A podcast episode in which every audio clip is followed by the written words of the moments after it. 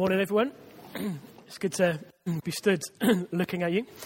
Um, so it's, been, it's really exciting to be uh, taking part in this series that we have in 2 So if you want to uh, turn up to Timothy, chapter 2, and uh, we'll carry on. But if you I want to tell you a secret, um, if that's okay. um, and the secret is this I'm an idiot. There you go. Maybe that's not very profound. Maybe that's not even a secret to you. Uh, maybe it's pretty self evident. But I'm an idiot. It, that's one of the things that I've that I've learned, that I've kind of gained from, from just the last few weeks of, of preparing um, to preach to you this morning. In the last two or three weeks, uh, coming at 2 Timothy chapter 2, and just feeling a real, I just felt a real kind of burden, a real kind of pressure um, but a pressure to, to perform. It, it, was a burden almost to, to get your approval in what I was going to say. And I was just making kind of studying and, and praying just really hard. And as I was coming to God and just saying, Lord, Lord, I, I feel really extra nervous and, and that extra pressure to perform and to be, to be useful, to be approved by, by the guys in the church.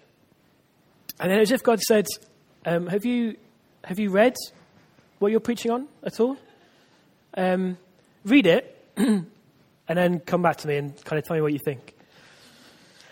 So, as Peter said, uh, we're partway through this series in 2 Timothy, this, this letter to Timothy. And Timothy's at the start of a new church phase, just like we are. Um, a new step, the next step in this church. And so far, the last couple of weeks, we've seen that the way that God spreads the gospel throughout history, throughout generations, is by people passing it on. So, his people pass on the gospel, that, that chain of giving it away, person by person, generation by generation.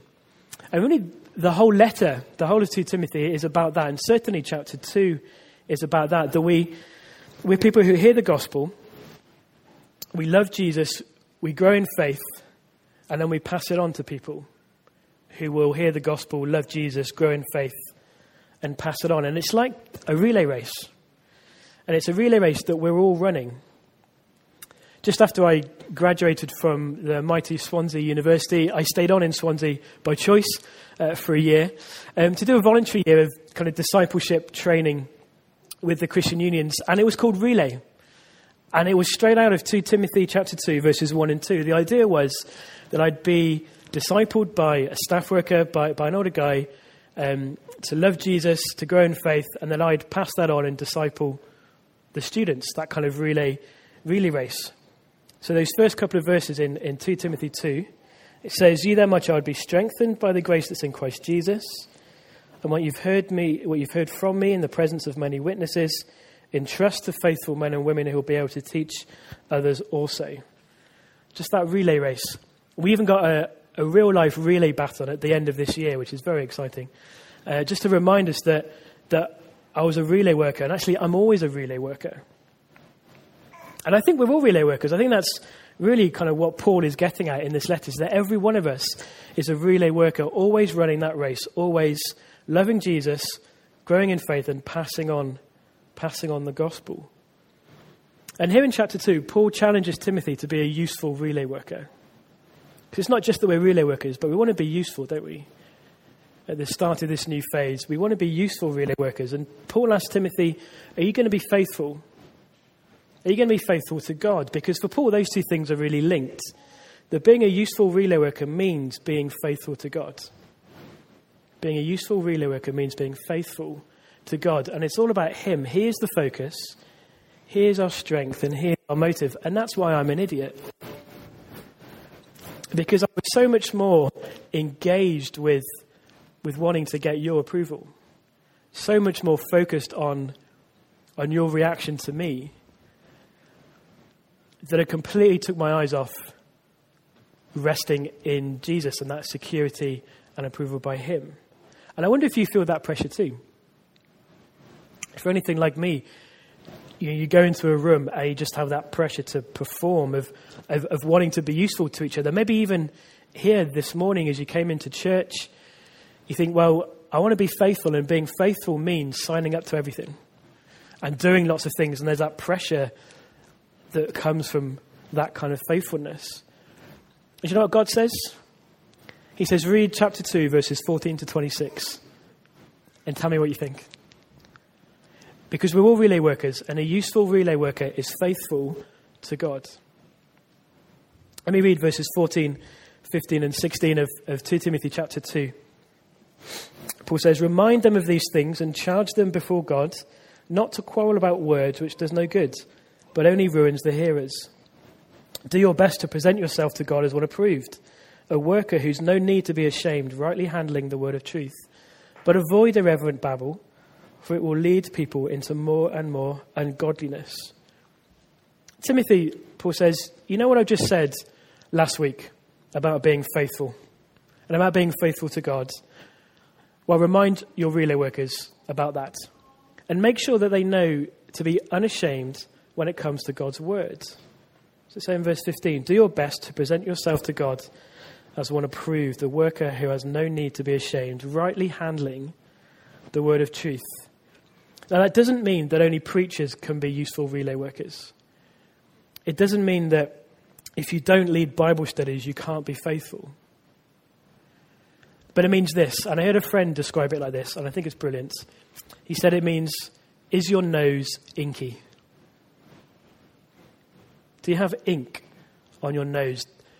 See, the difference between the ungodly babble in verse 16 and being approved by God is by having our faces buried deep in, in an open Bible. And I wonder if, if we could be a church like that that has our faces deep in an open Bible, a, church that offers more than just tea and sympathy with each other. Now, don't get me wrong, we should always offer tea and coffee, I guess.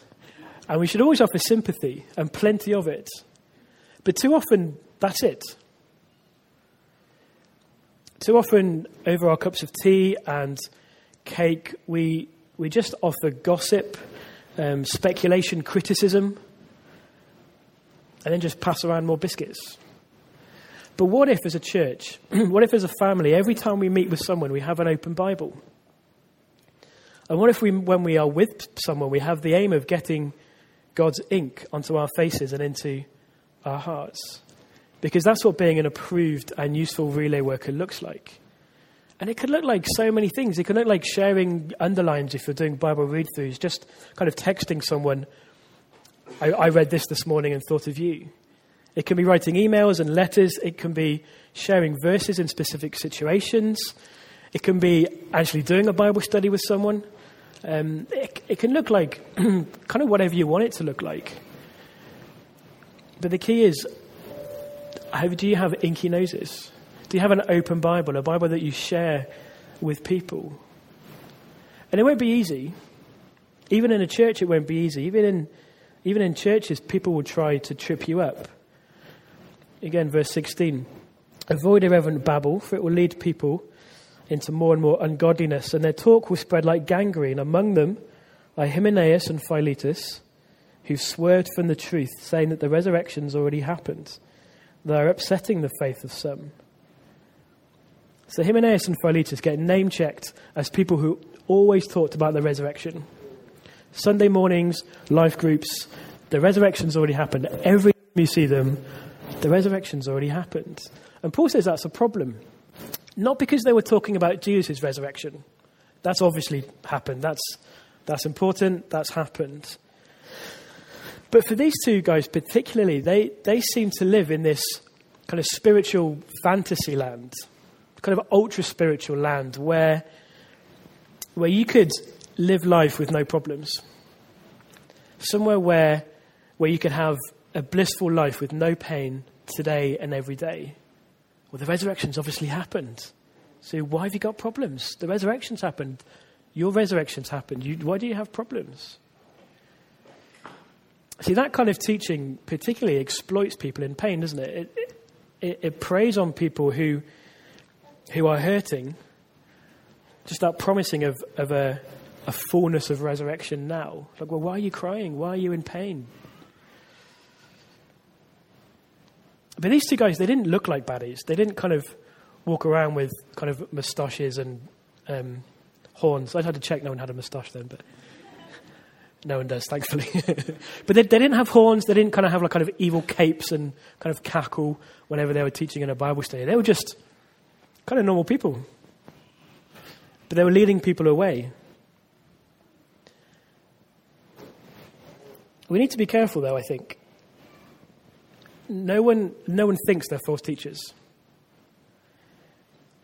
Everyone, everyone us included, everyone thinks that, that they're the sound ones and that everybody else are the gangrene, kind of gross, yucky, smelly false teachers. We're fine, everyone else is, is bad. And I'm wary that, I'm aware that, that our tagline here at Trinity Church isn't Trinity Chippenham, exclusive guardians of truth. You know, Trinity Chippenham, everyone else is wrong. That, that's not who we are. And we need to be careful that we don't become that. Because here at Trinity, we are relay workers who are transformed by God's love. It's all about being engaged by Him, by living for His approval, because it's His word, it's His gospel, and it's His ink. And of course, it's upsetting when people leave the truth. Um, of course, it is. But have a look at verse 19. There's there's comfort.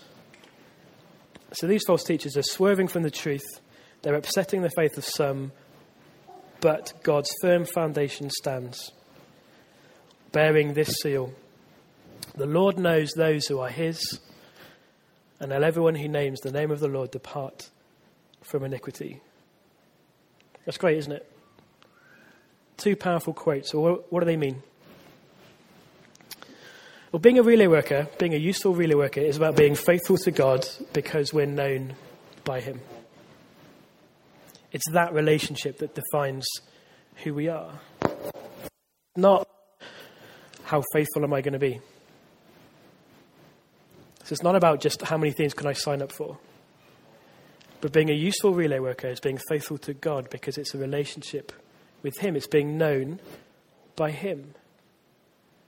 I can't be faithful or useful to God if all I worry is about, all I worry about is what you think about me. You know, I walk into a room. What am I thinking about? I'm just thinking about myself. And about how you can validate me or how you might kind of hurt. You can't, that, that, that's not being useful. That's not being faithful to God. That's just being faithful to my ego. See, Paul says, focus on God. Have inky noses, depart from iniquity, and don't have anything to do with false teaching. Verse 20 and 21, straight away, Paul gives just a little picture, a little example, an illustration of what he means. He says, Now in a great house, there were not only vessels of gold and silver, but also of wood and clay, some for honorable use, some for dishonorable. Therefore, if anyone cleanses himself from what is dishonorable, he'll be a vessel for honorable use, set apart as holy, useful to the master of the house, and ready for every good work. Now, I, I don't think I'm that posh, um, but there is kind of one piece of social etiquette that I'm quite a big fan of, and I would like to share again that with you, um, if you don't mind. It is the it is the social etiquette of a sugar spoon. And I'm just a huge fan of this. And if you're not aware of it, let me uh, impart this to you. And basically, you uh, pick up a spoon, and uh, as soon as you do that, it becomes a special, special spoon, the sugar spoon, that is not to become wet. It is the special sugar spoon, and its only job, its only job, is to move sugar from the sugar pot to the cup, and that's it. Where does it live? With the sugar. It does nowhere does it go in the drink. Because as soon as it does, it just becomes useless sugar spoon. It's the sugar spoon. A wet sugar spoon is useless. It is just useless. We're all sugar spoons. We're all, we're all holy sugar spoons that have been loved by God, chosen by Him to be faithful to Him with a purpose. But as soon as we go back, as soon as we leave the truth and go back or go to false teaching, we become dirty and unusable, um, unuseful. And Paul says, no, no, no, cleanse yourself from false teaching. Don't be a dirty sugar spoon, but be holy. Be useful to the master. Be ready for every good work. So, useful relay workers are faithful to God, engaged with Him and His words. But being a useful relay worker isn't just about being accurate, it's not just about being right. A useful relay worker is faithful to God with inky noses and kind hearts. Have a look at that last paragraph in verse 22. Flee youthful passions. I wonder if, even if you don't think yourself as youthful, I think as a church we're youthful, a new young church. I wonder if this has something to say for us. Flee youthful passions and pursue righteousness, faith, love, and peace along with those who call on the name of the Lord from a pure heart. Have nothing to do with foolish, ignorant controversies. You know that they breed quarrels. And the Lord's servant must not be quarrelsome, but kind to everyone, able to teach, patiently enduring evil, correcting his opponents with gentleness. God may perhaps grant them repentance, leading to a knowledge of the truth and they may come to their senses and escape from the snare of the devil after being captured by him to do his will. It's an interesting, interesting, I think quite surprising paragraph because it seems that, that Timothy's biggest danger isn't the false teaching. It seems that for Paul, Timothy's biggest danger is how he is going to respond to the false teachers. I think he's much more concerned with Timothy's heart. And he says, Look, Timothy, present yourself to God. Have an inky nose, but also be kind to everyone. I think I'm pretty similar to Timothy from what I can gather. Um, maybe you are too. I think his default, my default, maybe yours, is to be passive. So if there's um, a problem, just kind of sit quietly in the corner. Conflict, I think, was his worst nightmare. Just be quiet, stick to the status quo, and just hope it goes away. It'll, it'll go away. Is that familiar to anyone? But Paul says to Timothy, Tim, you can't be a passive relay worker. You can't be a passive relay worker. I told you in my first letter that Hymenaeus is trouble. I said, I've given him up to Satan. He's done. Why is he still in the church? Why have you not done anything about it? He's not just going to go away. You've got to stand up. And here with us, even, beginning of phase three coming soon, we can't be passive about God's words.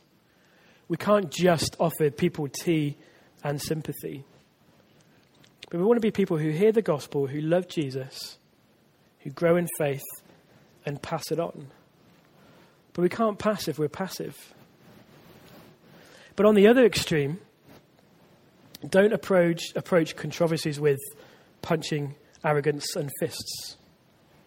We can't pass the gospel if we're passive, and we can't pass on the gospel if we're punching. Verse 23 have nothing to do with foolish, ignorant controversies. Don't pursue arguments. There's kind of arguments like, my theology could take your theology in a fight. My favorite church leader is better than your favorite church leader. But instead, verse 24, 25, correct your opponents with gentleness. Be kind to everybody. See, we know words are important, don't we? Words can, can bruise as well as heal people. So don't punch, don't crush, but convince and pass it on. Share your inky nose with people and get God's ink into your heart and theirs. Be kind to everybody. Wouldn't it be great if Trinity was like that? And I'm not thinking in 40 years' time when we all look back, when we're kind of older and grayer. 40 years, finally, finally, we're being useful. Not 40 years' time. What about this week? 40 minutes time? What about this week in life groups? What about a lunch today with, with family and friends? What about even at work? Inviting friends into your home. not just for tea and sympathy, but to meet with God, to meet with the Trinity who transforms us with his love. See, God's word is, is health and it is life because it is of Jesus. So stand up. Stand up for it, but don't be brutal. I wonder which of those two things you need to hear most. Stand up for truth because God knows you. You are known by God. You are in relationship with Him. So stand up. Don't be passive. Some of you might need to hear, don't be brutal. But I guess more on the other side. Don't be passive. Don't punch. Whichever those things you need to hear, you are all relay workers. You're all relay workers because Christ Jesus loves you and gave his life up for you. Let's pass it on. A useful relay worker is faithful to God. They have inky noses and kind hearts. And praise the Lord, He knows you. He knows you. Let's pray.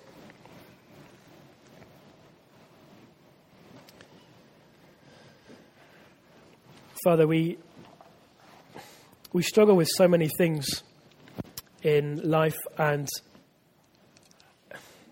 I think we struggle so much with, with what other people think of us and what other people say about us. And I pray that, that in the coming uh, minutes and days and weeks, that our hearts would be focused on you. Help us to be useful and faithful to you. Um, would, would your ink, the ink of your word, be on our noses and in our hearts?